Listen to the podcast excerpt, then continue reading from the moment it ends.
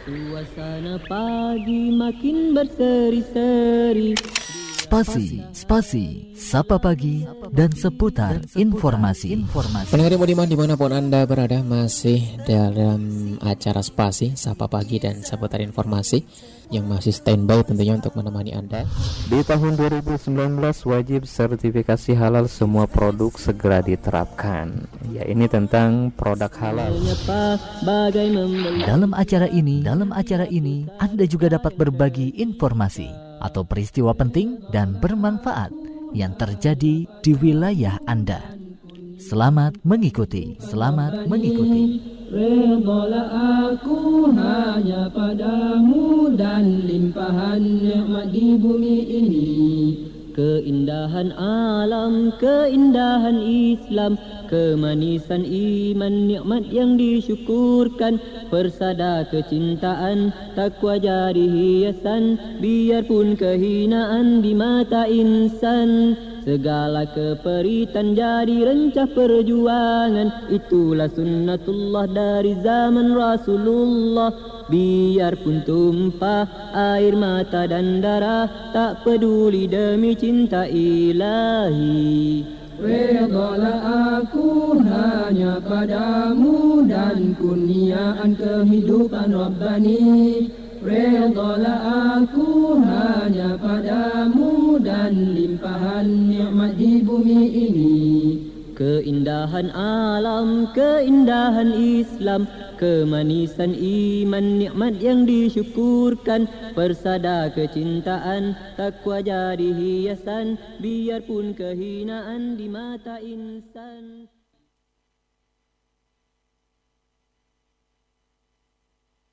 Suasana pagi makin berseri-seri Bila matahari mula Bismillah, Assalamualaikum warahmatullahi wabarakatuh. Alhamdulillah, wassalatu wassalamu ala rasulillah amma ba'du. Ya, pendengar yang budiman di mana pun Anda berada Jumpa lagi di frekuensi 99.3 Fajri FM Suara Kebangkitan Islam Belajar Islam jadi lebih mudah di pagi hari kali ini. Selamat pagi pendengar.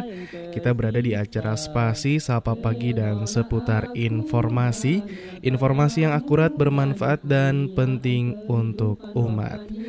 Kali ini bersama saya Haris insya Allah akan menemani waktu pagi Anda selama kurang lebih satu setengah jam ke depan hingga pukul 7 pagi. Keindahan Islam, kemanisan iman, nikmat yang disyukurkan. Ya, mendengar apa kabar Anda di kesempatan pagi kali ini? Semoga di pagi yang masih segar dingin kali ini Anda tetap semangat ya untuk beraktivitas ya. Jangan sampai tidur lagi. Kita stay tune di Radio Fajri untuk menyimak informasi-informasi yang bermanfaat tentunya. Karena di acara spasi kali ini kita akan menyampaikan rangkuman peristiwa penting dalam sepekan baik dalam maupun luar negeri. Dan juga dalam acara ini pendengar, selain Anda menyimak informasi dari kami, Anda pun dapat berbagi informasi yang bermanfaat. Anda pun dapat berbagi informasi penting di wilayah Anda dan juga berbagi peristiwa penting yang terjadi di wilayah Anda. Apa informasi yang sekarang sedang terjadi di sekitar Anda bisa Anda sampaikan saja di kesempatan pagi kali ini dan Anda pun dapat mengomentari berita yang kami sajikan di 0811 11 10 993. SMS, WhatsApp, dan juga Telegram dan juga di fanpage Radio Fajri di facebook.com garis miring Radio Fajri. Redalah aku hanya padamu dan kurniaan kehidupan Rabbani Redalah aku Ya baik pendengar di edisi hari Ahad tanggal 25 Oktober 2020 dan juga bertepatan di tanggal 8 Rabiul Awal 1440 dua hijrah. Dua hijriah ya. Ada beberapa informasi yang akan kami sampaikan ke ruang dengar Anda. Di antaranya informasi dari regional selanjutnya informasi dari dalam negeri atau nasional dan juga informasi dari dunia internasional. Dan baik informasi ataupun headline berita regional di antaranya dilaporkan Pemkot Bogor siapkan 25 puskesmas untuk vaksin COVID-19.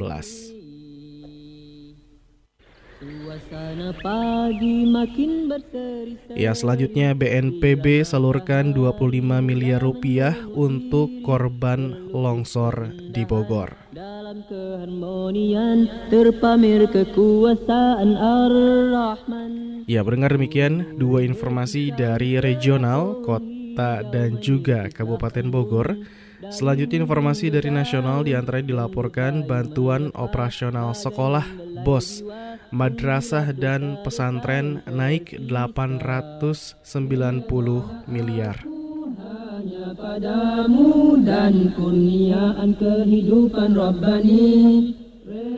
Kemudian pendengar Komisi Agama DPR imbau agar materi khutbah Jumat Kemenag tidak diwajibkan keindahan Islam, kemanisan iman, nikmat yang disyukuri. Ya, masih dari dalam negeri pendengar dilaporkan DDII sebut masa depan kejayaan pendidikan Indonesia ada di tangan pesantren.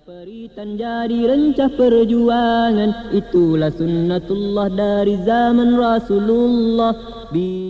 Ya, pendengar demikian informasi ataupun judul berita dari dalam negeri. Selanjutnya dari dunia internasional atau mancanegara dilaporkan tak jabat tangan wanita, Jerman tolak keluarga negaraan seorang muslim.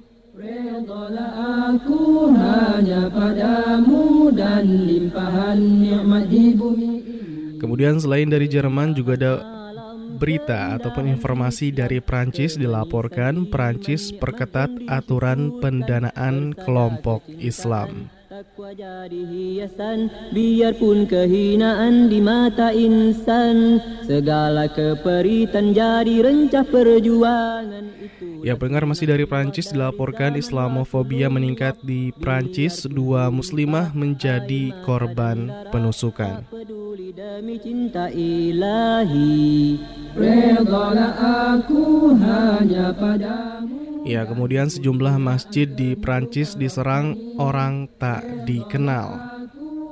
hanya padamu dan limpahan nikmat di bumi ini. Wahai teman-teman. Ya, berengah selain dari Prancis pun ada informasi dari Uni Emirat Arab. Dilaporkan warga Palestina usir delegasi Uni Emirat Arab dari Masjidil Aqsa. Redalah aku hanya Kemudian pendengar dilaporkan Beijing buat peraturan jamaah haji harus lolos tes patriotik. Aku hanya padamu dan Krisis Rohingya dinilai sebagai salah satu tragedi modern terburuk. Pagi makin berseri-seri bila matahari Kemudian pendengar informasi dari India dilaporkan karena menumbuhkan janggut, polisi muslim India dihukum. Burung-burung berkicau di celah pohon hijau Menitislah embun dari ujung dedaunan Ya baik pendengar itulah judul berita ataupun headline news yang insya Allah akan segera kami sampaikan ke ruang dengar Anda Informasi dari regional, kota dan juga Kabupaten Bogor, nasional dan juga internasional. Dan pendengar silakan masih ada kesempatan bagi Anda untuk mengirimkan informasi yang bermanfaat, informasi yang penting dan juga peristiwa penting yang terjadi di wilayah Anda dan Anda pun nanti dapat mengomentari berita yang kami sajikan di 0811 11 10 993 tetap stay tune di Radio Fajri FM Suara Kebangkitan Islam.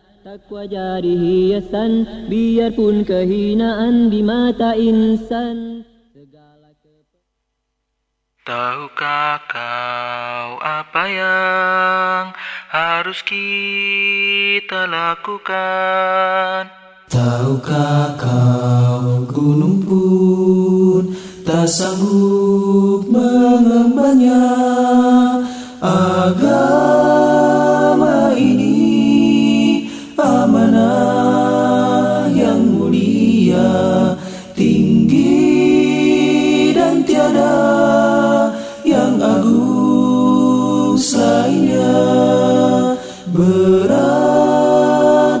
berat ketika mengingatnya. Dahi Rasul pun deras berkeringat. Tahukah kau bekal yang kekal serta abadi? Tahukah kau balasan jika engkau ikhlaskan Jangan rendahkan amalmu hai kawanku. Seru manusia menuju surganya Pena tak selalu rendah dari peluru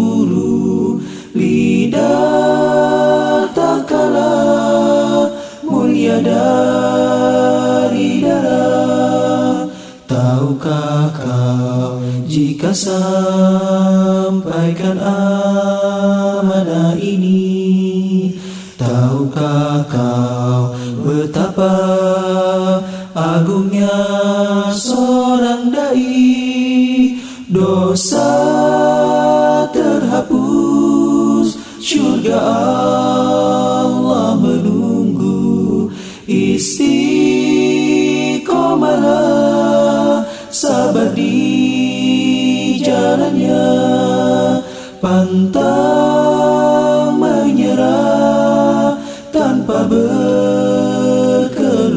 kesah Janganlah mundur Mencapai tujuan. Hanya mereka yang mau berjuang bergerak dalam wadah perjuangan Radio Fajri, suara kebangkitan Islam. Suasana pagi makin berseri-seri Bila matahari mula menjenguk. Ya pendengar yang budiman di mana pun berada Masih di acara Spasi Sapa Pagi dan seputar informasi. Informasi yang akurat, bermanfaat dan penting untuk umat. Dan pendengar masih bersama saya Haris juga Dan insya Allah kita akan sampaikan informasi pertama di kesempatan pagi kali ini datang dari kota Bogor. Dilaporkan Pemkot Bogor siapkan 25 puskesmas untuk vaksin COVID-19. Hanya padamu dan kurniaan kehidupan Rabbani aku hanya padamu Ya, pendengar dilaporkan pemerintah Kota Bogor diminta untuk menyiapkan lokasi vaksinasi COVID-19 di Kota Bogor. Meski belum ada perkembangan lebih lanjut, Pemkot Bogor terus mem mematangkan rencana vaksinasi tahap awal yang dijadwalkan akan digelar November mendatang. Ya, benar diketahui bahwa pemerintah Kota Bogor diminta untuk menyiapkan lokasi di 25 puskesmas saja. Hal ini diungkapkan Wali Kota Bogor Bima Arya Sugiarto kepada awak media Senin kemarin. Ya, meski belum mendapatkan rincian terkait pelaksanaan vaksinasi, Bima Arya mengatakan Pemkot Bogor akan menyediakan jatah vaksinasi COVID-19 untuk 150 ribu orang. Selain menyiapkan kuota, Kota Bogor juga telah menyiapkan tenaga medis yang akan menangani vaksinasi sembari menunggu arahan dari pusat. Kemudian pendengar Kepala Dinas Kesehatan Kota Bogor Sri Nowo Retno menjelaskan 25 puskesmas tersebut disiapkan di seluruh Kota Bogor untuk mendekatkan akses. Sebelumnya Puskesmas Tanah Sareal yang sempat ditunjuk oleh pemerintah pusat sebagai tempat stimulasi vaksinasi COVID-19. Ya selain itu dia mengatakan pihak Dinkes Kota Bogor masih menunggu petunjuk pelaksana dan petunjuk teknis dari pemerintah pusat sehingga Pemkot Bogor belum bisa menemukan jatah vaksinasi bagi masing-masing kategori. Namun pendengar, Retno memastikan vaksin COVID-19 ini akan diberikan kepada masyarakat berusia 18 hingga 59 tahun Selain itu, profesi yang akan menerima vaksin tahap pertama nanti adalah TNI, Polri, tenaga kesehatan, ASN, dan juga wartawan. Ya, selain itu Retno mengatakan hingga saat ini Pemkot Bogor belum mendapatkan informasi terkait vaksin jenis apa yang akan digunakan di Kota Bogor. Ya, demikian pendengar dilaporkan informasi pertama kita. Pemkot Bogor siapkan 25 puskesmas untuk vaksin COVID-19 berseri-seri. Bila matahari mula menjenguk diri Terlukis keindahan dalam keharmonian Terpamer kekuasaan Ar-Rahman. Ya baik pendengar selain informasi vaksin dari kota Bogor Kemudian juga ada informasi dari Bogor juga dilaporkan BNPB salurkan 25 miliar rupiah untuk korban longsor di Bogor.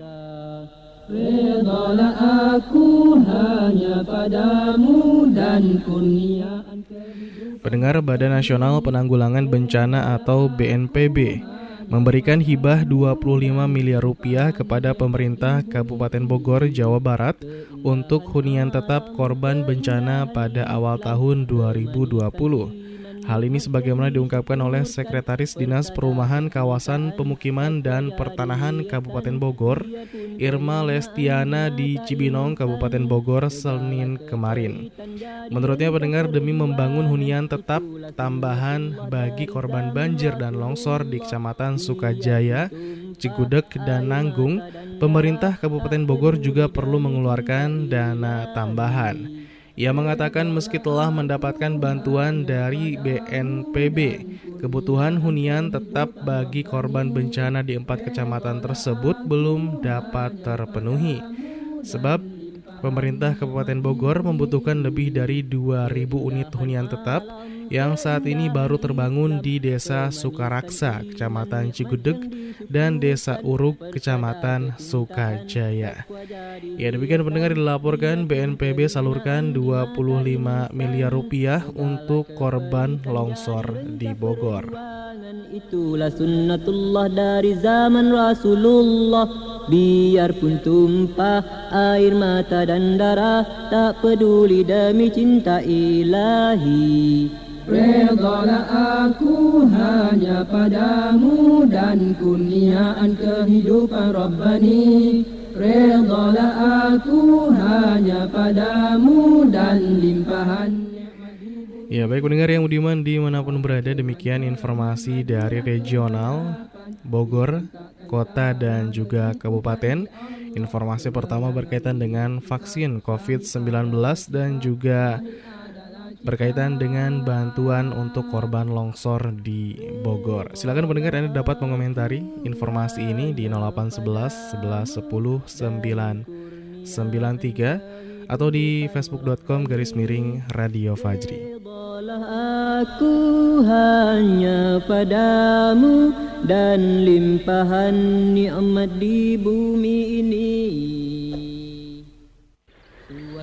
Pagi makin berseri-seri Ya, spasi, selamat pagi dan seputar informasi. Baik pendengar dari regional, kita akan beralih ke informasi dari dalam negeri.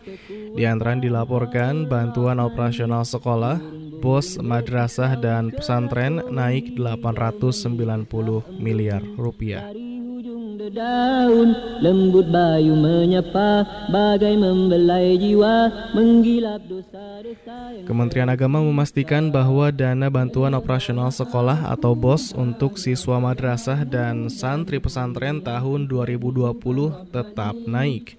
Sesuai rencana awal kenaikan BOS 2020 sebesar Rp100.000 per siswa atau santri. Hal ini pendengar sebagaimana diungkapkan oleh Menteri Agama Fahlur Razi Selasa kemarin. Menag mengatakan kepastian kenaikan anggaran BOS 2020 ini diperoleh setelah usulan Kemenag terkait tambahan anggaran BOS disetujui oleh Kementerian Keuangan. Tambahan anggaran yang diusulkan dan disetujui sekitar 890 miliar rupiah. Kemenag menyampaikan kenaikan dana bos madrasah dan pesantren sebenarnya sudah dialokasikan dalam anggaran Kemenag 2020. Namun alokasi kenaikan ini sempat tertunda karena adanya penghematan untuk pencegahan penyebaran COVID-19. Ya pendengar dalam rapat kerja Kemenag dengan Komisi 8 DPR pada 8 September 2020, penundaan ini, dibahas bersama. Rapat kerja menyepakati rencana kenaikan dana bos madrasah dan pesantren tetap dilanjutkan. Yang menindaklanjuti kesepakatan ini, Menag bersurat ke Kementerian Keuangan pada 10 September 2020 dan usulan tersebut disetujui. Ya, demikian pendengar dilaporkan bos madrasah dan pesantren naik 890 miliar rupiah. Redalah aku hanya padamu dan kurniaan kehidupan Rabbani. Redalah aku hanya padamu dan limpahan nikmat di bumi ini. Wahai teman-teman majulah Baik mendengar informasi selanjutnya dilaporkan Komisi Agama DPR imbau agar materi khutbah Jumat Kemenag tidak diwajibkan. Syahid adalah cita Ya, pendengar Ketua Komisi 8 DPR RI Yanri Susanto mengingatkan Kementerian Agama terkait penyediaan materi khutbah Jumat. Ia menegaskan materi yang diberikan oleh Kemenag mestinya bukan materi wajib bagi para khotib. Hal ini sebagaimana diungkapkan Yandri saat dihubungi Kamis yang lalu. Yandri mengatakan selama ini ia yakin bahwa para alim ulama, kiai, ustadz, ustadzah dalam menyampaikan dakwahnya sudah cukup dengan ilmu yang mereka miliki. Begitu pula para khotib yang setiap Jumat tampil di mimbar Jumat. Dari sisi keilmuan, kata Yandri, mereka sudah mumpuni.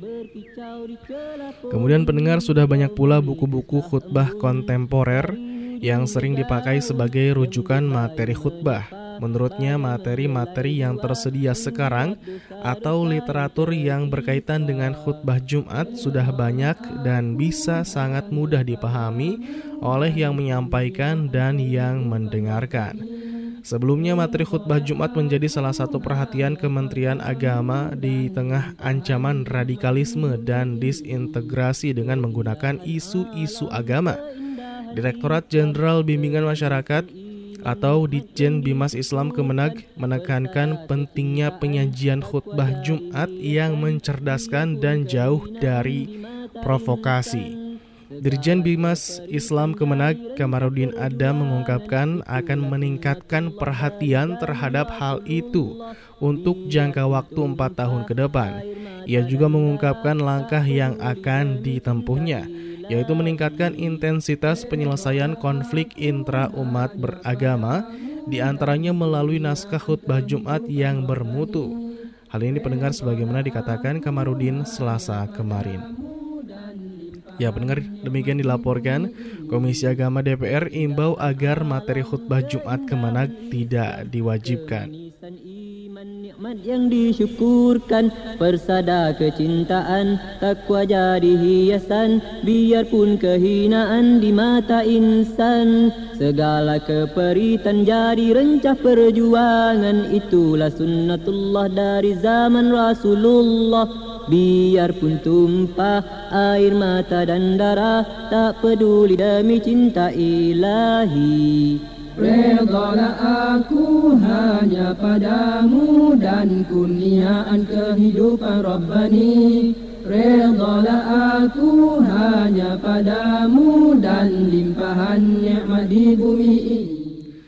Ya baik pendengar yang budiman di mana pun Anda berada selanjutnya masih dari dalam negeri atau nasional dilaporkan DDII Sebut masa depan kejayaan pendidikan Indonesia ada di tangan pesantren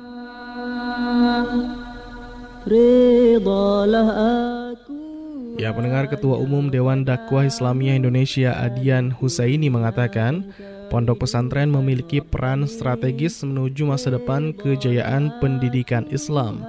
Untuk itu, konsep pesantren perlu dijadikan sistem pendidikan nasional. Hal ini sebagaimana diungkapkan oleh Adian pada pidato perdana menyambut Hari Santri bertema menyongsong kejayaan pendidikan kita yang disiarkan secara langsung melalui kanal-kanal ofisial Dewan Dakwah Islamiyah Indonesia Rabu kemarin. Menurut Adian, jauh sebelum masa kemerdekaan, tokoh pendiri tokoh pendidikan Ki Hajar Dewantara pernah menyinggung soal konsep pondok atau asrama yang merupakan ruh sistem pendidikan nasional. Ki Hajar mengatakan hakikat pesantren adalah terjadinya proses interaksi intensif antara kiai dan santri sehingga terjadi proses pengajaran dan pendidikan. Ya pada tahun 100 mohon maaf pada tahun 1922 lanjut Adian Ki Hajar Dewantara juga pernah menyampaikan kritik konsep pendidikan kolonial Kata Ki Hajar, konsep pendidikan Belanda hanya menghasilkan lulusannya bermental buruh. Adian juga mengatakan bahwa peran pesantren sudah terbukti dalam sejarah Indonesia. Pesantren memiliki kekhasan dan keunggulan dalam pendidikan Indonesia. Ia juga menambahkan bahwa sistem pesantren tak akan tergurus oleh zaman, bahkan menjadi instrumen penting menuju masa depan kejayaan pendidikan Indonesia. Ya demikian mendengar dilaporkan DDII, sebut masa depan kejayaan pendidikan Indonesia ada di tangan pesantren. Hanya padamu dan limpahan nikmat di bumi ini Keindahan alam, keindahan Islam Kemanisan iman, nikmat yang disyukurkan Baik pendengar, demikian informasi dari nasional. Kita sudah menyimak informasi berkaitan dengan bantuan operasional madrasah dan juga pesantren yang naik 890 miliar. Kemudian juga ada dari Komisi Agama DPR imbau agar Menteri materi khutbah Jumat dari Kementerian Agama tidak diwajibkan dan juga DDII sebut masa depan kejayaan pendidikan Indonesia ada di tangan pesantren. Ya silakan pendengar, Anda dapat berbagi informasi yang bermanfaat di acara spasi kali ini dan juga berbagi informasi penting di wilayah Anda dan juga berbagi peristiwa penting yang terjadi di wilayah Anda dan juga mengomentari berita yang kami sajikan ya. Yang sudah kami sajikan ataupun yang akan kami sajikan bisa Anda komentari di 0811 11 10 993 SMS, WhatsApp dan juga Telegram atau Anda pun bisa berkomentar di facebook.com garis miring Radio Fajri. Dan pendengar insya Allah setelah yang berikut kami akan informasikan kembali ke ruang dengar Anda informasi dari dunia internasional dan juga mengomentari ataupun membacakan informasi-informasi yang telah Anda sampaikan. Tetap stay tune di Radio Fajri 99.3 FM, Suara Kebangkitan Islam.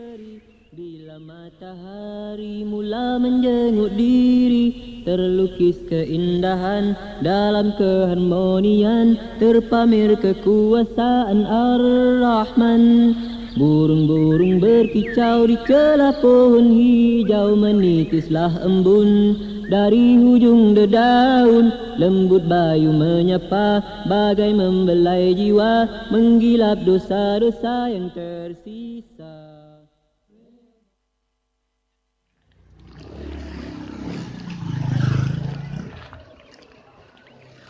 Man, man. Hmm.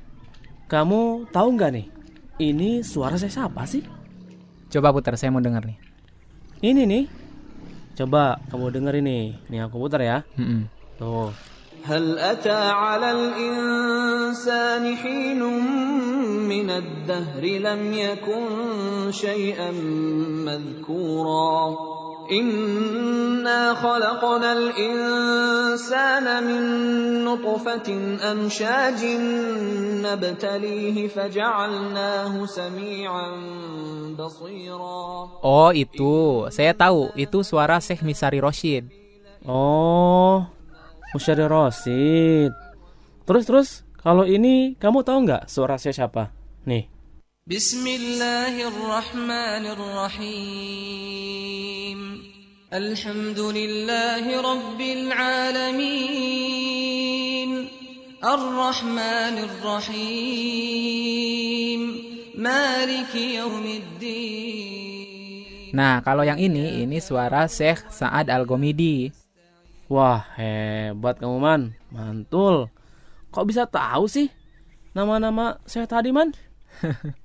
Sebenarnya nggak hebat juga sih. Wong saya hampir setiap hari dengerin kok. Kalau nggak kenal ya kebangetan. Hmm, gitu. Ngomong-ngomong, kamu dengarnya di Radio Fajri kan? Eh. iya, tapi nggak cuma dengerin di Radio Fajri sih. Terus, kamu denger di mana? Selain Radio Fajri? Ya, saya juga dengerin lewat laptop, kadang di HP. Kan saya juga punya flash disk murotal. Flash disk murotal? Emang apa bedanya dengan flash disk yang lain? Jadi, kalau flash disk murotal itu di dalamnya berisi MP3 Al-Qur'an dari kori-kori ternama. Hmm. Makanya saya tahu pas tadi kamu tanya. Oh, gitu. Kalau gitu, saya juga mau dong flash disk murotal Quran. Belinya di mana, Man? Saya belinya di Radio Fajri.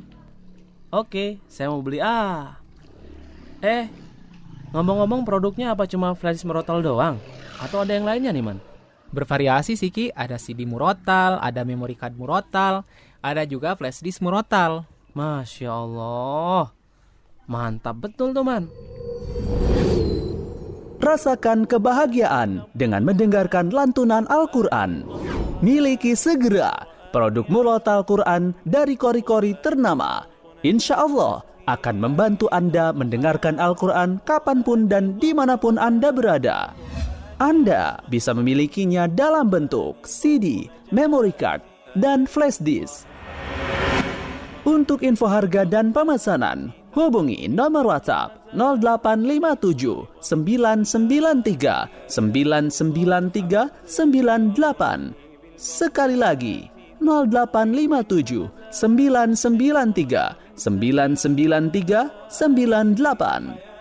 100% keuntungan untuk dakwah Islam Radio Fajri.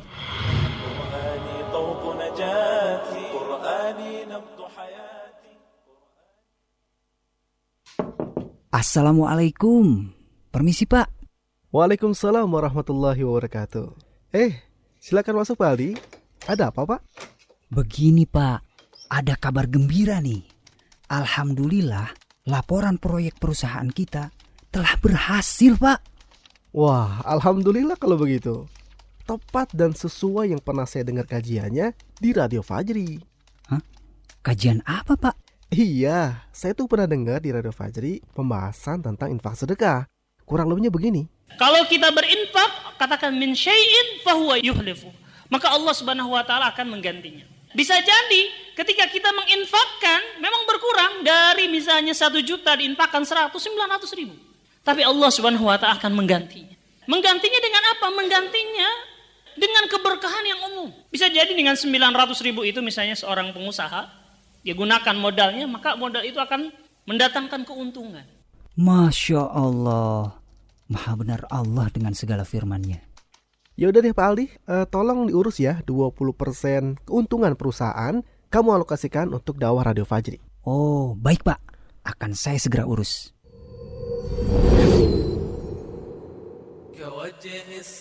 Salurkan zakat, infak, sedekah, dan wakaf Anda untuk kelancaran dakwah Islam melalui Radio Fajri. Ke nomor rekening Bank Syariah Mandiri 7068 790 268 706 790 268 atas nama Yayasan Peduli Fajar Imani. Untuk pusat informasi, hubungi 0852 1820 8707 0852 1820 8707 Yayasan Peduli Fajar Imani bersama menebar hidayah. ارتضيت مرامة هناء الوجود فتاة الهدى Anda sedang mendengarkan Radio Fajri. Fajri, suara kebangkitan Islam. Suasana pagi makin berseri-seri Bila matahari mula menjenguk diri Terlukis keindahan dalam keharmonian Terpamer kekuasaan Ar-Rahman Burung-burung berkicau di celah pohon hijau Menitislah embun dari hujung dedaun Lembut bayu menyapa bagai membelai jiwa Menggilap dosa-dosa Ya, 99.3 Fajri FM, suara kebangkitan Islam, belajar Islam jadi lebih mudah. Pendengar masih bersama saya Haris, kali ini dalam acara Spasi, Sapa Pagi, dan seputar informasi. Informasi yang akurat, bermanfaat, dan penting untuk umat. Dan Masya Allah, waktu ataupun kebersamaan kita kurang lebih satu jam lagi Kita akan maksimalkan untuk menyampaikan informasi yang penting dan bermanfaat untuk Anda Dan juga sebelum kita lanjut membacakan atau menyampaikan informasi dari dunia internasional Ada beberapa ataupun sudah masuk banyak pesan dari Anda Terutama dari WhatsApp kita akan bacakan terlebih dahulu dari WhatsApp ada dari Ibu Mulyati dari Putat Nutuk Ciseeng Bogor hadir. Assalamualaikum Waalaikumsalam warahmatullahi wabarakatuh. Ahlan wasahlan ya. Katanya menyimak spasi. Uh, selamat bertugas, tetap semangat membawakan acaranya. Iya, katanya Kang Haris dan Kang Hendy. Iya, kebetulan Kang Hendy sedang berhalangan ya. Jadi saat ini sendiri saja. Baik pendengar silakan bagi Anda yang ingin berbagi informasi kemudian juga menyampaikan ada peristiwa penting apa di wilayah Anda, ada informasi penting apa, ada informasi yang bermanfaat seperti apa dan juga yang ingin mengomentari berita juga silakan di 0811 1110 993 atau di facebook.com garis miring radio Fajri. Kemudian ada selanjutnya ada Ibu Maimunah dari Babelan Bekasi Utara katanya. Assalamualaikum Waalaikumsalam warahmatullahi wabarakatuh. Uh, Alhamdulillah uh, baru bisa bergabung lagi sudah sebulan lebih nggak kirim WhatsApp ke Fajri katanya. Qadarullah HP-nya rusak, sedih banget. Salam sehat dan sejahtera untuk kru Fajri dan sahabat pendengar Fajri. Alhamdulillah banyak bantuan untuk rakyat terutama untuk pesantren. Uh, Kang Haris semoga sehat selalu. Iya, cuma dengerin doang selama sebulan lebih. Iya, masya Allah ya. Baik, terima kasih Ibu Maimunah di Bebelan Bekasi Utara. Wasalan, selamat datang lagi, selamat bergabung lagi ya. Sekarang bisa ikut berkomentar dan juga ikut bergabung di acara-acara The Fajri. Katanya setelah sebulan hanya menyimak saja karena ada musibah ya. Ah, masya Allah. Baik, selanjutnya ada Siapa lagi kita akan lihat saja ya. Ada dari 0817 9146 sekian sekian sekian sekian.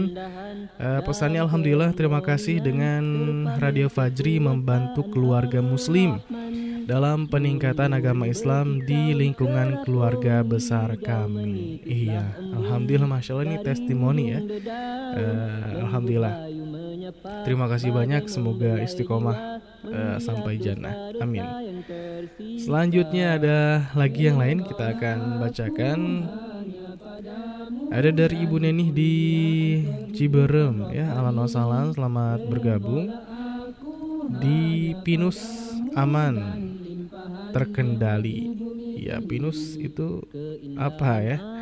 Tempat hutan pinus atau kebun pinus atau seperti apa. Baik, terima kasih sudah bergabung Ibu Neni. Barokallahu Fik. Selanjutnya ada dari Ibu Kasih dari Kelapa Gading, Jakarta Utara.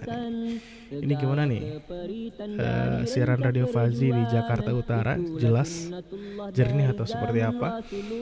Baik, uh, pesannya apa? Assalamualaikum, waalaikumsalam warahmatullahi wabarakatuh. Kata Ibu Kasih, ikut nyimak aja. Alhamdulillah udah ada vaksin COVID-19. Mudah-mudahan berhasil ya. Iya. Ini mengomentari informasi berkaitan dengan uh, vaksin COVID-19.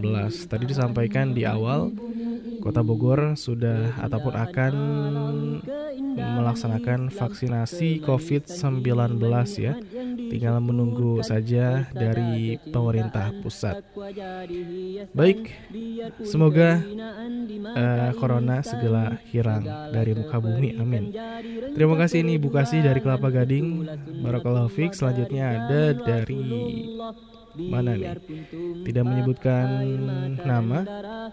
Dari 0813 15 11 sekian sekian sekian sekian. Assalamualaikum Waalaikumsalam warahmatullahi wabarakatuh. Uh, Kang Haris dan Kang Hendi. Kali sendiri ya, gak ada Kang Hendinya. Saya pendengar setia Alhamdulillah saya doakan semoga apa yang terjadi di Indonesia selama ini cepat berlalu amin Semoga Radio Fajri tambah sukses dunia akhirat selalu menyiarkan berita-beritanya. Iya baik. Terima kasih nih sudah ikut bergabung. Barakallahu fiqh Selanjutnya ada dari Hervira. Assalamualaikum Waalaikumsalam warahmatullahi wabarakatuh. Selamat pagi Radio Fajri Bogor. Iya Saya Hervira ingin bertanya Oh ini bertanya nih ya Tentang bantuan BNPP BNPB ya Bukan BNPP BNPB untuk korban longsor Teman saya rumahnya mengalami longsor sudah tiga minggu Apakah bisa dia mendapatkan bantuan dari BNPB? Ya gimana nih, bisa atau enggak? Silakan pendengar yang punya informasi berkaitan dengan bantuan untuk uh, bencana alam bisa kirimkan ke 0811 1110 993 ya. Atau silakan bisa dicek saja di websitenya bnpb.go.id bagaimana prosedurnya ya. Baik, selanjutnya ada dari ini satu keluarga nih ikut gabung. Assalamualaikum Waalaikumsalam warahmatullahi wabarakatuh. Ada dari Edi Hebek di Kampung Sawah Gang Belimbing, kemudian juga ada Kang Gaos di Ciawi, Kang Amir di Cikirai. Kemudian juga dari alumni SDN Kampung Sawah dan dari Ati Tini Endes daripada Benghar. Ya, kita semua ikut nyimak aja Semoga kru-kru Fajri FM dan juga pendengar setia Fajri FM selalu dalam keadaan sehat walafiat. Tidak kurang suatu apa pun, selalu dimudahkan segala urusannya dan dimudahkan rizkinya. Amin ya rabbal alamin. Amin. Baik, terima kasih nih uh, Edi Hebek dan juga sahabat dan keluarga ya di mana pun berada. Baik, selanjutnya ada siapa lagi kita akan lihat? Uh, ada dari Purwati. Assalamualaikum Waalaikumsalam warahmatullahi wabarakatuh. Nampaknya pesannya belum lengkap ya Baru mengucapkan salam aja. Selanjutnya ada siapa lagi? Kita akan lihat Baik, ada Umu Rizik di Perum Mega Sentul Bogor Ikut nyimak aja Selamat menyimak ya Semoga kita semua selalu dalam lindungan Allah Subhanahu wa taala. Amin. Amin ya rabbal alamin ya. Masya Allah. Selanjutnya setelah umur rizik, terima kasih banyak ada siapa lagi? Uh,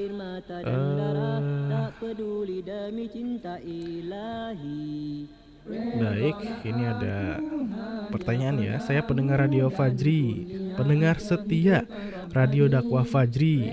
Tolong infonya untuk bergabung agar mendapatkan video dan pesan-pesan dakwah setiap harinya dari Radio Fajri. Ya baik, silakan pendengar yang ingin mendapatkan broadcast ataupun pesan-pesan berisi nasihat, video, gambar, ataupun audio bisa langsung daftar saja ya ketik daftar kemudian juga nama domisili kecamatan dan kota atau kabupaten kirim ke 0811 11 10 993 silakan uh, daftar ketik nama anda kemudian juga domisili dan kirimkan ke 0811 11 10 993 WhatsApp ya bukan SMS baik kemudian ada dari siapa lagi uh, ada Ibu Neni. Iya. Oh, Pinus itu komplek Pinus. Iya, baik ya. Terima kasih Ibu Neni konfirmasinya. Selanjutnya ada siapa lagi? Hmm, ada dari Vika di Kampung Bogor. Ikut nyimak aja. Maaf baru gabung Buat kru kru Fajri FM Semoga sehat walafiat Dan buat Kang Haris Semoga sehat terus. Waalaikumsalam. Iya baik dari Vika di Kampung Bogor. Barakallah Fik sudah ikut gabung.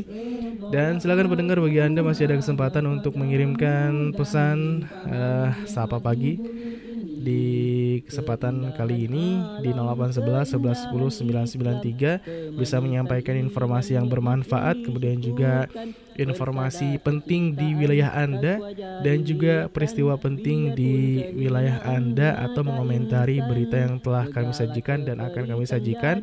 Tadi di antaranya sudah kita sampaikan berita berkaitan dengan vaksin COVID-19 di Kota Bogor, kemudian juga bantuan dari BNPB untuk korban longsor di Bogor, Kemudian juga ada informasi berkaitan dengan bantuan operasional sekolah untuk madrasah dan pesantren yang naik. Kemudian tentang materi khutbah Jumat Kemenag uh, agar tidak diwajibkan ya dari Komisi Agama DPR. Kemudian juga uh, DII menyebutkan bahwa kejayaan pendidikan Indonesia ada di tangan pesantren. Silahkan komentari ya di 0811 1110 993 atau di facebook.com garis miring Radio Fajri. Segala keperitan jadi rencah perjuangan. Itulah sunnatullah dari zaman Rasulullah. Biarpun tumpah air mata dan darah Tak peduli demi cinta ilahi. Redalah aku hanya padamu dan kurniaan kehidupan Rabbani Redalah aku hanya padamu dan limpahan nikmat di bumi ini. Wahai teman-teman majulah ke hadapan. Islam takkan kalah begitu janji Allah. Kemenangan milik kita Syahid adalah cita Syahid adalah cita. Redalah aku hanya padamu Dan kurniaan kehidupan Rabbani. Redalah aku hanya padamu Dan limpahan nikmat di bumi ini. Suasana pagi makin berseri-seri Bila matahari mula menjenguk diri Terlukis keindahan dalam keharmonian Terpamer kekuasaan Ar-Rahman. Burung-burung berkicau di celah pohon hijau Menitislah embun. Dari hujung dedaun Lembut bayu menyapa bagai membelai jiwa Menggilap dosa-dosa yang tersisa Redalah aku hanya padamu Dan kurniaan kehidupan Rabbani. Redalah aku hanya padamu dan limpahan nikmat di bumi ini Keindahan alam, keindahan Islam Kemanisan iman, nikmat yang disyukurkan Persada kecintaan, takwa jadi hiasan Biarpun kehinaan di mata insan. Segala keperitan jadi rencah perjuangan Itulah sunnah Ya baik pendengar yang budiman di mana pun berada masih di acara spasi Sapa Pagi dan seputar informasi. Informasi yang akurat, bermanfaat dan penting untuk umat. Aku hanya padamu dan kurniaan kehidupan Rabbani. Redalah aku hanya padamu dan limpahan nikmat di bumi ini. Keindahan alam Ya baik pendengar kita akan sampaikan informasi dari dunia internasional. Pertama dilaporkan Tajabat tangan wanita Jerman tolak kewarganegaraan muslim. Kehinaan di mata insan Segala keperitan jadi rencah perjuangan Itulah sunnatullah. Ia dilaporkan seorang dokter Dokter asal Libanon berusia 40 tahun yang telah tinggal di Jerman sejak tahun 2002 mengajukan permohonan kewarganegaraan Jerman sejak tahun 2012. Ia diminta untuk setuju dan menandatangani pernyataan kesetiaan pada konstitusi Jerman dan mencela ekstremisme. Namun pendengar pengadilan administratif Baden memutuskan menolak kewarganegaraan Jerman bagi pria muslim tersebut. Penolakan memberikan kewarganegaraan disebabkan karena ia menolak berjabat tangan dengan wanita atas dasar agama. Hal ini diungkapkan media setempat hari Ahad kemarin. Ya hakim memutuskan jabat tangan memiliki arti hukum karena itu mewakili kesepakatan kontrak. Pria 40 tahun tersebut mengenyam pendidikan kedokteran di Jerman dan sekarang bekerja sebagai dokter senior di sebuah klinik. Orang Libanon tersebut menandatangani dokumen yang mengonfirmasi kesetiaan pada konstitusi dan menolak segala jenis ekstremisme dia sebenarnya menerima skor maksimum dalam tes untuk pelamar kewarganegaraan, tetapi ketika menyerahkan dokumen lengkap, ia menolak berjabat tangan dengan wanita yang bertanggung jawab memproses dokumen. Ya pendengar karena alasan tersebut pada tahun 2015 pemerintah distrik menolak memberikannya kewarganegaraan Jerman. Pria tersebut pergi ke pengadilan untuk menantang keputusan pemerintah, tetapi pengadilan menganggap pria tersebut menolak berjabat tangan karena adanya alasan khusus gender yang melanggar kesetaraan dalam konstitusi Jerman. Ya demikian pendengar dilaporkan tak jabat tangan wanita, Jerman tolak kewarganegaraan muslim. Keindahan alam, keindahan Islam, kemanisan iman, nikmat yang disyukurkan, persada kecintaan, takwa jadi hiasan, biarpun kehinaan di mata insan. Segala keperitan jadi rencah perjuangan. Itulah sunnatullah dari zaman Rasulullah. Biarpun tumpah air mata dan darah Tak peduli demi cinta ilahi. Redalah aku hanya padamu Dan kurniaan kehidupan Rabbani Ya, baik mendengar kemudian informasi selanjutnya dilaporkan Perancis perketat aturan pendanaan kelompok Islam. Alam keindahan Islam, kemanisan iman, Dilaporkan Perancis memperketat kendali atas pendanaan kelompok Islam setelah salah seorang guru di negara tersebut tewas Jumat yang lalu. Menteri Ekonomi dan Keuangan Perancis Bruno Le Maire berjanji membuat ataupun berbuat lebih banyak dalam mengawasi entitas Islam.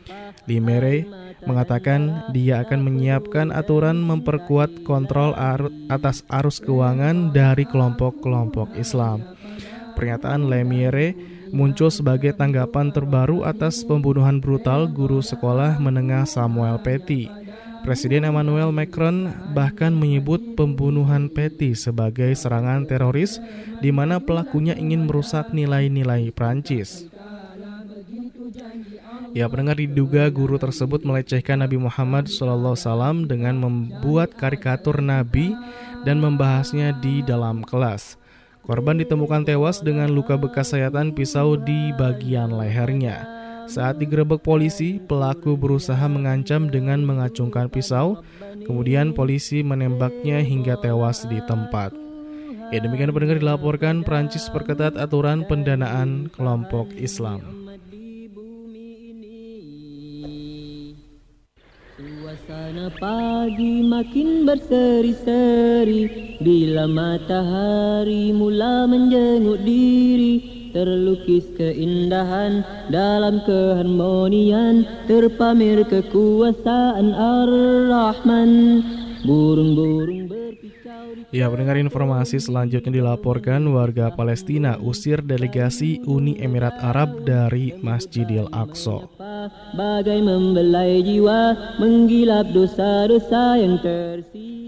Dilaporkan warga Palestina mengusir delegasi Uni Emirat Arab dari Masjidil Aqsa di Yerusalem, tempat tersuci ketiga bagi Muslim sedunia. Pengusiran dilakukan karena normalisasi hubungan Uni Emirat Arab dan Israel.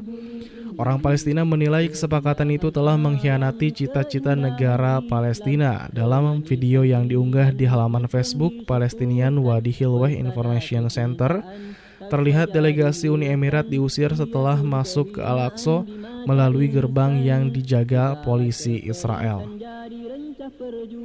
Dalam video tersebut mendengar seorang laki-laki Palestina menegur delegasi Uni Emirat Arab tentang normalisasi hubungan dengan Israel dan memintanya pergi. Tidak lama kemudian delegasi itu meninggalkan masjid. Kunjungan delegasi Uni Emirat Arab itu dilakukan setelah Bahrain dan Israel meresmikan hubungan diplomatik. Perdana Menteri Palestina Muhammad Sayyeh mengatakan kesepakatan itu sebagai hadiah gratis bagi pendudukan Israel untuk merebut lebih banyak tanah Palestina dan membangun lebih banyak pemukiman. Stayih juga mengkritik kunjungan delegasi Arab ke Masjidil Aqsa di Yerusalem dengan perlindungan polisi Israel. Ia mengungkapkan sedih ketika melihat beberapa delegasi Arab memasuki kompleks itu melalui gerbang Israel, sementara jamaah Palestina tidak diberikan akses ke sana untuk melakukan sholat. Ia mendengar Uni Emirat Arab dan Bahrain menandatangani kesepakatan yang ditengahi Amerika Serikat untuk menormalisasi hubungan dengan Israel pada 15 September lalu. Kelompok-kelompok Palestina mengecam kesepakatan tersebut dengan mengatakan perjanjian itu mengabaikan hak rakyat Palestina.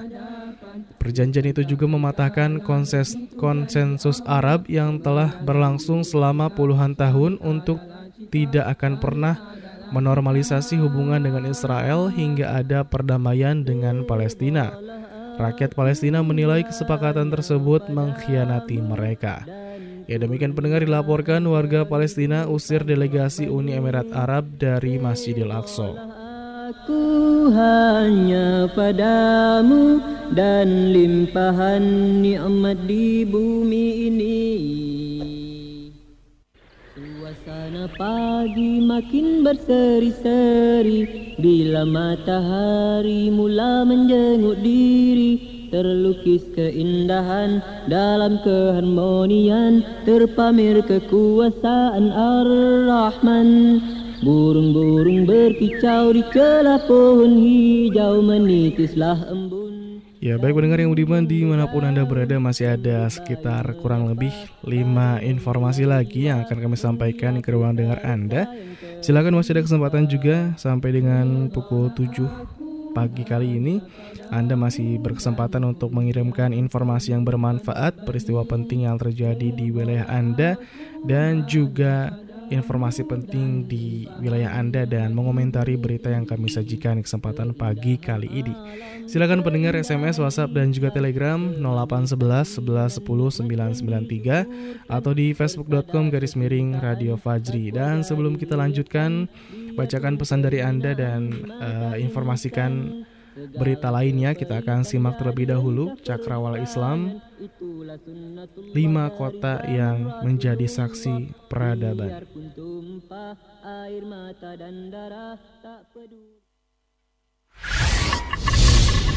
Merangkum wawasan islami yang menarik informatif serta mendidik. Kali ini Cakrawala Islam menyajikan lima kabar dari Rasulullah SAW yang menjadi kenyataan pada masa kini untuk Anda. Cakrawala Islam edisi kali ini akan membahas lima tokoh perawi hadis terbanyak. Yang pertama adalah Abu Hurairah radhiyallahu an. Dengan Cakrawala Islam. Cakrawala Islam. Bismillah, Assalamualaikum warahmatullahi wabarakatuh. Pendengar yang dirahmati oleh Allah subhanahu wa ta'ala. Senang rasanya saya Muad bisa kembali menyapa Anda di kesempatan yang berbahagia kali ini. Masih dalam rubrik Cakrawala Islam. Dan insya Allah pendengar kita akan membahas tentang lima kota Yang menjadi saksi peradaban Islam di masa lampau. Kota apa sajakah itu? Kita simak bersama. Baiklah pendengar yang dirahmati oleh Allah Azza wa Jalla Mungkin banyak di antara kita yang merasa terkagum-kagum dengan negara-negara barat serta Amerika Serikat yang maju dalam peradaban dan teknologinya sekarang ini. Mungkin juga di antara kita ada yang berpikiran bahwa negara-negara barat tersebut bisa maju karena mereka hidup dalam sekulerisme, yakni memisahkan antara agama dalam kehidupan mereka. Sampai-sampai ada orang yang mengaku muslim tapi anti terhadap syariat Islam dan mengajak kepada sekularisme dengan dalih agar bisa maju seperti barat. Orang-orang yang menyebut diri mereka dengan sebutan Islam liberal ini pendengar sesumber bahwa hanya dengan memisahkan agama dari kehidupan umat Islam bisa maju sebagaimana masyarakat barat maju. Namun benarkah hal tersebut? Ya, yang tidak mereka sadari pendengar atau mungkin pura-pura tidak menyadari bahwa umat Islam pernah berjaya di masa lalu justru ketika umat Islam begitu dekat dengan syariat Islam dan menjunjung tinggi syariatnya. Justru sebaliknya, umat Islam terpuruk ketika dia jauh dari syariat Allah Subhanahu wa taala dan banyak melanggar syariat-syariat Islam. Nah, baiklah pendengar yang dirahmati oleh Allah Subhanahu wa taala. Siapa yang menyangka justru kota metropolitan pertama ada ketika masa Islam tengah berjaya? Dan sedikit yang tahu bahwa ternyata ketika peradaban Islam ini tegak, peradaban Islamlah yang lebih tinggi dibandingkan dengan negara-negara sekuler yang ada di barat saat ini. Dan semua itu bisa kita lihat dari jejak-jejak kota dan juga peradaban masa lalu yang pernah menjadi saksi nyata kejayaan Islam di masa lampau. Oleh karenanya pendengar Cakrawala Islam kali ini insya Allah akan menghadirkan ke hadapan Anda lima kota yang menjadi saksi peradaban Islam di masa lampau khusus untuk Anda. Yang mana pendengar, lima kota tersebut adalah kota yang menjadi saksi bisu jayanya umat Islam. Nah baiklah pendengar, yang pertama yaitu kota Alexandria, Mesir. Mendengar yang berbahagia, tahukah Anda Alexandria atau yang dahulunya dikenal dengan nama Iskandaria terletak 225 km dari Kairo, Mesir. Kota ini pendengar dijuluki The Pearl of the Mediterranean. Di kota ini pula terdapat Masjid At-Tarin yang semula merupakan gereja, kemudian diubah menjadi masjid ketika bangsa Arab berkuasa. Di kota ini pula pendengar terdapat masjid bersejarah yang bernama Masjid Abul Abbas Mursi yang merupakan masjid terbesar di kota tersebut. Dan ada pula Benteng Kaitbay yang dibangun pada masa pemerintahan Sultan Kaitbay tahun 1480 Masehi. Serta perpustakaan Universitas Iskandaria yang merupakan perpustakaan tertua dan super besar di negeri Mesir. Selain itu pendengar kota Alexandria juga adalah salah satu kota tua yang menjadi destinasi wisata karena banyaknya keunikan-keunikan kota tersebut dan peninggalan peradaban yang tinggi dari sejarah tinta emas agama Islam. Kemudian pendengar yang dirahmati oleh Allah Subhanahu wa taala, kota kedua yang menjadi pusat perhatian kaum muslimin dan juga peradabannya adalah kota Yerusalem di Palestina. Pendengar, kota Yerusalem merupakan kota penting bagi umat Islam. Bahkan kota ini juga dianggap penting oleh orang-orang Yahudi dan juga orang Kristen. Oleh karenanya pendengar tak heran jika Israel sangat bernafsu menjadikan Yerusalem sebagai kota Yahudi. Bagi umat muslim, bagian yang paling penting dari kota ini adalah Masjid Al-Aqsa dan juga Masjid Qubbatus Sakhra atau Dome of the Rock yang terdapat di wilayah Haram Asy-Syarif Ya, Masjid Al-Aqsa ini pendengar menjadi saksi penting dalam peristiwa Isra Mi'raj oleh Nabi Shallallahu alaihi wasallam. Sementara itu, Masjid Qubbatus Sakhra dahulunya merupakan Masjid Khalifah Umar radhiyallahu an yang kemudian dipugar dan diperluas lagi oleh Khalifah Al-Malik. Namun sayangnya pendengar, masjid ini hancur akibat gempa dan digantikan dengan Masjid Fatimiyah yang dibangun pada awal abad ke-10 Masehi. Selanjutnya pendengar, Kota ketiga yang menjadi pusat peradaban Islam kala itu adalah kota Fes di Maroko. Pendengar yang dirahmati oleh Allah Subhanahu wa taala. Kota Fes sering dijuluki sebagai Mecca of West. Ya, kota ini merupakan salah satu kota kerajaan tertua di dunia, pendengar. Bahkan kawasan kota tuanya yang disebut sebagai Fes El Bali ditetapkan sebagai situs warisan dunia oleh UNESCO atau Lembaga Kebudayaan PBB. Salah satu yang menarik dari kota ini pendengar adalah terdapat di dalamnya University of Kairuni yang didirikan sejak tahun 859 sebelum Masehi.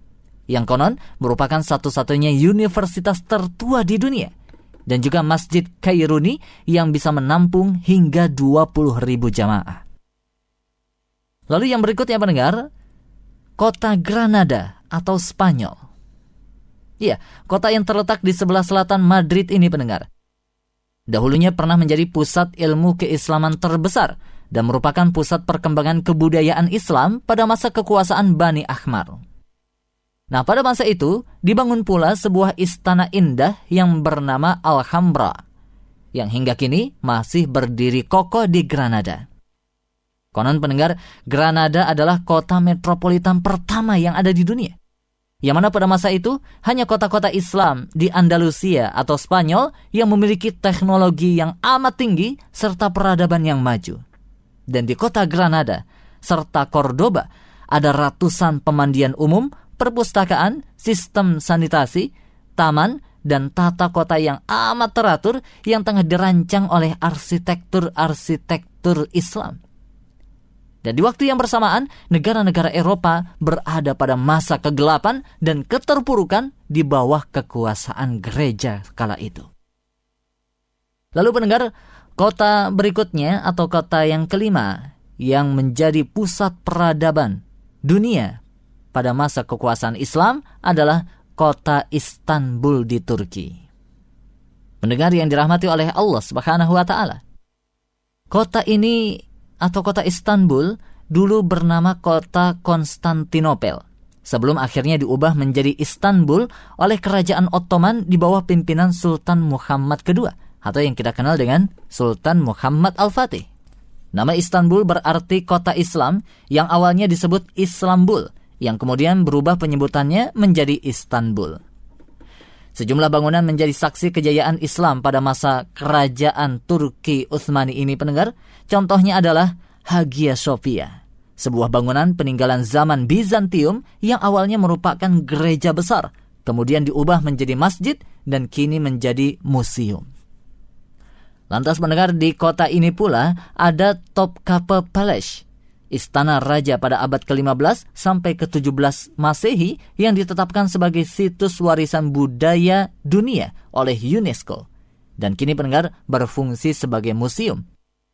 Topkapi Palace menyimpan banyak benda peninggalan Rasulullah Shallallahu Alaihi Wasallam seperti pedangnya, mantelnya, giginya, hingga jejak telapak kaki Rasulullah Shallallahu Alaihi Wasallam. Nah itulah pendengar yang dirahmati oleh Allah Subhanahu wa taala, lima kota yang menjadi saksi peradaban Islam di masa lampau. Semoga dengan mengetahuinya bisa membuat kita bangga akan kejayaan masa lampau yang diraih oleh kaum muslimin dan tidak sekedar bangga saja dengan masa lalu, tapi juga menjadi spirit, motivasi, perubahan besar kepada kita untuk menciptakan kejayaan baru di kemudian hari dengan dekatnya kita kepada syariat-syariat Allah Subhanahu wa taala. Semoga apa yang disampaikan dapat bermanfaat pendengar dan akhirul kalam saya Muad mohon pamit undur diri dari ruang dengar Anda. Sampai jumpa lagi di kesempatan yang akan datang. Wallahu a'lam. Wassalamualaikum warahmatullahi wabarakatuh. Cakrawala Islam. Cakrawala Islam. Radio Fajri, suara kebangkitan Islam. Suasana pagi makin berseri-seri Bila matahari mula menjenguk diri Terlukis keindahan dalam keharmonian Terpamer kekuasaan Ar-Rahman Burung-burung berkicau di celah pohon hijau Menitislah embun dari ujung Ya, pendengar yang budiman di mana pun berada masih di acara Spasi, Sapa Pagi dan seputar informasi. Informasi yang akurat, bermanfaat, dan penting untuk umat. Baik pendengar kita akan lanjutkan kembali informasi dari dunia internasional. Sekarang datang dari Prancis ya. Dilaporkan Islamofobia meningkat di Prancis Dua muslimah menjadi korban penusukan Islam Kemanisan iman nikmat yang disyukurkan. Persada kecintaan takwa jadi hiasan Biarpun kehinaan di mata insan. Segala keperitan jadi rencah perjuangan. Itulah sunnatullah dari zaman Rasulullah. Biarpun tumpah air mata dan darah Tak peduli demi cinta ilahi Ya, pendengar dilaporkan dua wanita muslimah baru-baru ini menjadi korban akibat meningkatnya sentimen anti-Islam di Prancis. Mereka ditikam berulang kali di bawah Menara Eiffel di Prancis, Paris. Insiden itu telah terjadi setelah Presiden Emmanuel Macron mengambil sebuah kebijakan yang memecah belah masyarakat dan menargetkan komunitas Muslim melalui tindakan keras bagi masjid dan organisasi Muslim di Prancis. Kedua korban merupakan Muslim asal Aljazair yang belum diketahui bernama yang diketahui bernama Kenza dan Amel. Serangan tersebut menyebabkan satu korban kritis dengan paru-paru tertusuk setelah ditikam enam kali dan korban lainnya harus menjalani operasi pada tangannya. Polisi Prancis telah menangkap dua wanita tersangka penikaman tersebut. Mereka merupakan wanita kulit putih yang sekarang menghadapi tuduhan percobaan pembunuhan. Dengan ketegangan yang meningkat di negara itu akhir-akhir ini pendengar Menteri Dalam Negeri Prancis Gerald Darmanin Gerald Darmanin mengatakan bahwa dia telah meminta pihak berwenang setempat untuk meminta polisi untuk menjaga dua masjid di barat daya menyusul ancaman atau tindakan kekerasan. Selasa sebelumnya, para pemimpin Masjid Ar-Rahma di barat daya Prancis telah mengajukan pengaduan ke polisi menyusul pesan kebencian di Facebook termasuk seruan untuk membakar masjid. Kemudian pada hari yang sama seorang anggota parlemen Prancis memperingatkan meningkatnya kebencian anti-muslim Kebencian anti-muslim setelah pembunuhan seorang guru yang menunjukkan karikatur Nabi di kelasnya. Para pemimpin muslim di seluruh Prancis mengutuk pembunuhan tersebut menekankan bahwa ekstremis menyalah menyalahgunakan agama.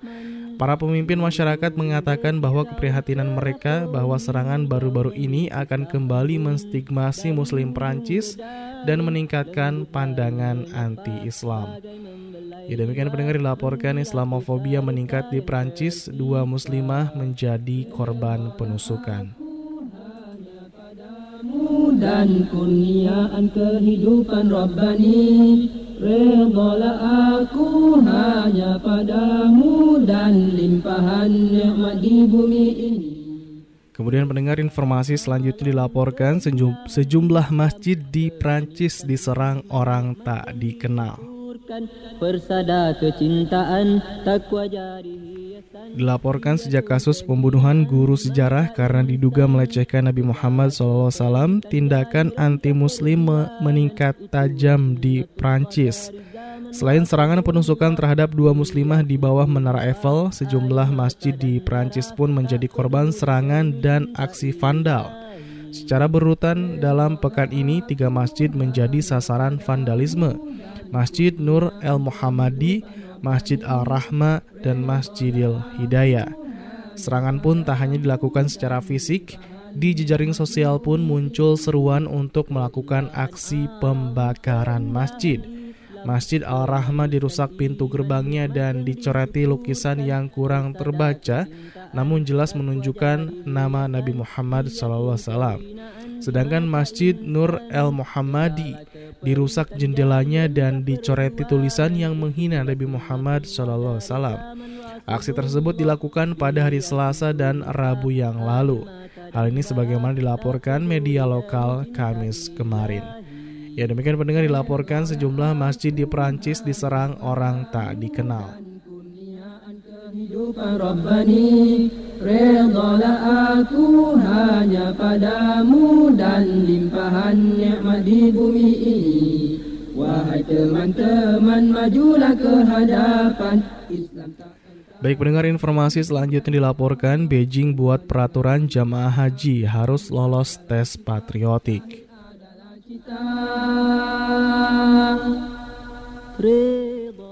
Dilaporkan otoritas Cina telah memperkenalkan aturan baru yang melarang ziarah haji ke ziarah haji, haji pribadi ke Mekah.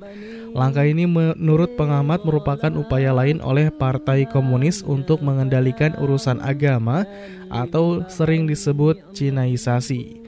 Dalam aturan yang dikeluarkan pada hari Selasa untuk peziarah haji, administrasi negara untuk urusan agama mengatakan semua perjalanan ke Arab Saudi harus diatur oleh Asosiasi Islam Cina.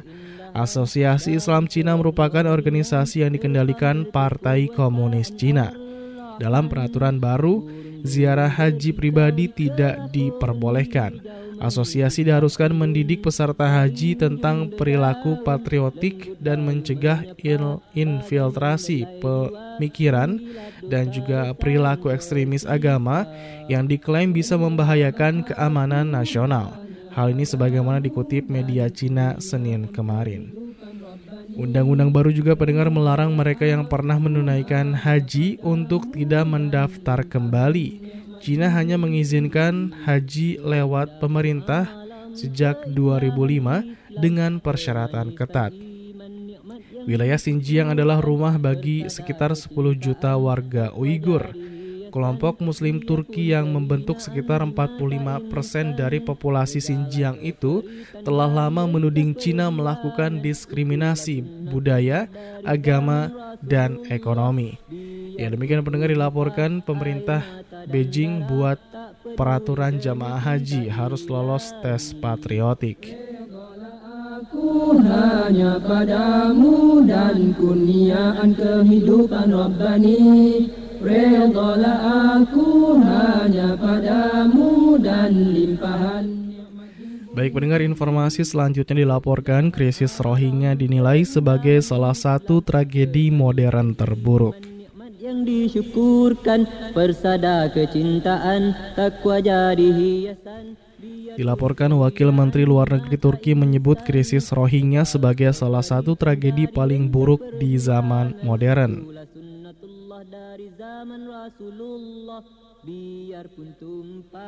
Dalam pertemuan Komite Menteri tentang Rohingya yang diadakan oleh Organisasi Kerjasama Islam pada Selasa, Yafuz Selim Kiran menggarisbawahi bahwa misi pencari fakta internasional independen PBB telah mencatat insiden di Myanmar yang melibatkan niat genosida.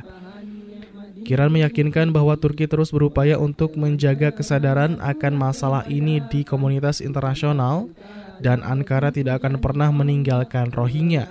Dia menegaskan bahwa kelompok tersebut harus diizinkan untuk kembali ke tanah air mereka dan jika tidak memungkinkan mereka setidaknya diizinkan untuk pergi ke tempat yang mereka inginkan.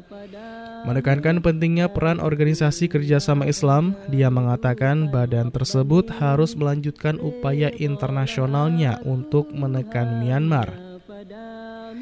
Kiran menambahkan bahwa Presiden Turki Recep Tayyip Erdogan telah memberikan perhatian khusus pada masalah tersebut dan meminta anggota OKI untuk membela Muslim Rohingya.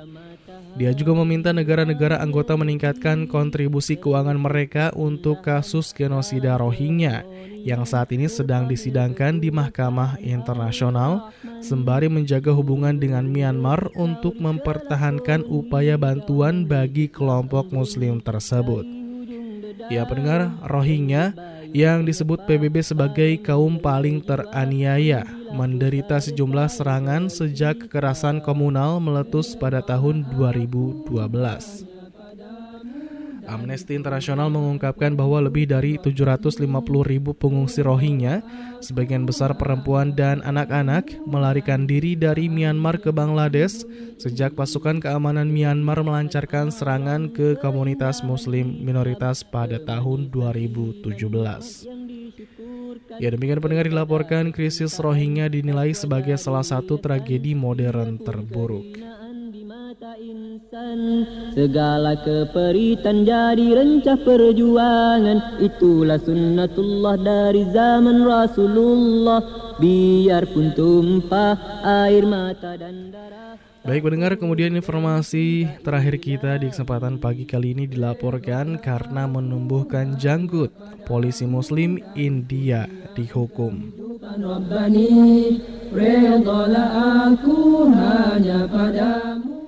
Ya pendengar seorang polisi muslim yang ditempatkan di kantor polisi Ramallah, Bagpat, Uttar Pradesh diskor oleh departemennya karena menumbuhkan janggut. Subinspektur Intisar Ali diminta atasannya beberapa hari lalu untuk mencukur janggut atau dihukum sementara. Namun dia memilih untuk tetap memanjangkan janggutnya. Hal ini diungkapkan sendiri oleh Ali sebagaimana dilansir Clarion India pada Kamis kemarin. Ali mengatakan dia memelihara janggut karena alasan agama dan berhak melakukannya. Kantor polisi Bagpat mengonfirmasi laporan skorsing Ali dengan alasan pelanggaran kode berpakaian. Berita skorsing Ali ini viral dan memicu reaksi tajam dari pengguna media sosial yang mengatakan bahwa polisi Uttar Pradesh tidak adil terhadap seorang polisi muslim. Netizen membandingkannya dengan kasus polisi yang beragama Sikh yang dibolehkan berjanggut dan memakai turban. Kontroversi serupa menjadi berita pada November tahun lalu juga ketika polisi di distrik Alwar, Rajasthan meminta sembilan polisi muslim untuk mencukur janggut mereka. Namun perintah itu dicabut setelah ramai di media massa. Ya demikian pendengar, dilaporkan karena menumbuhkan janggut polisi muslim India dihukum.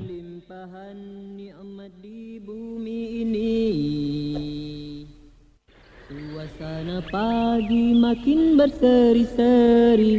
Bila matahari mula menjenguk diri Terlukis keindahan dalam keharmonian Terpamer kekuasaan Ar-Rahman. Burung-burung berkicau di celah pohon hijau Menitislah embun dari hujung dedaun Lembut bayu menyapa Bagai membelai jiwa Menggilap dosa-dosa yang tersisa. Ya pendengar yang budiman di mana pun berada kita akan uh, bacakan kembali berita-berita ataupun informasi yang telah Anda sampaikan ataupun pesan-pesan dari Anda.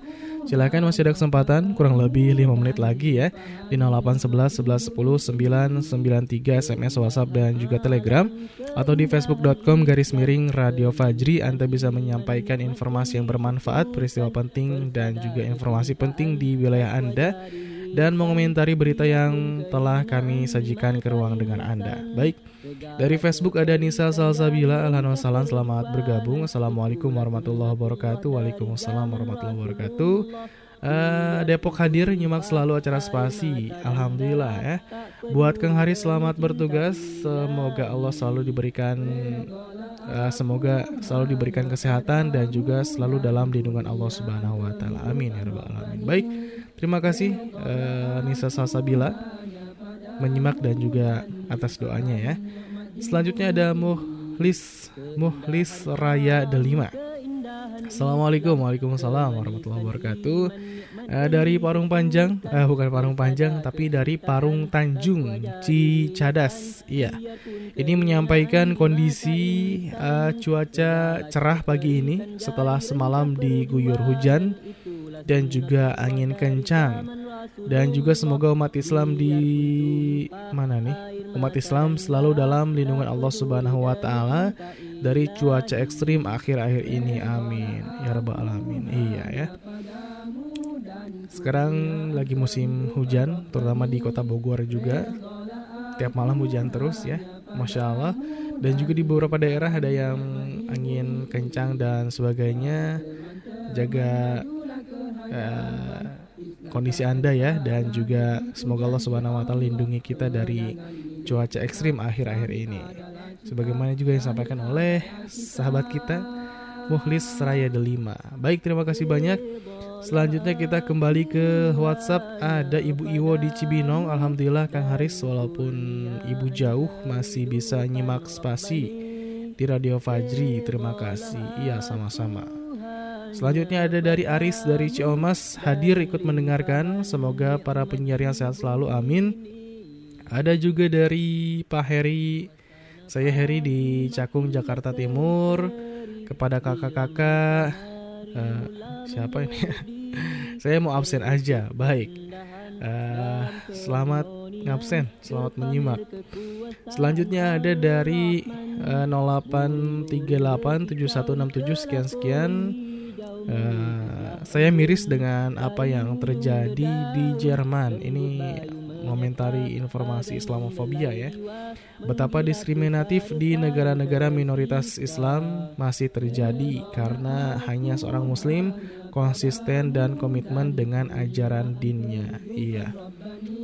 Diskriminatif dan juga akhir-akhir ini di Prancis ya juga dan Jerman banyak Islamofobia juga. Selanjutnya ini ada komentar tentang khutbah Jumat dari 0878 3004 sekian sekian sekian sekian. Saya mengomentari tidak diwajibkannya khutbah Jumat. Uh, ini naskahnya dari Kemenag ya.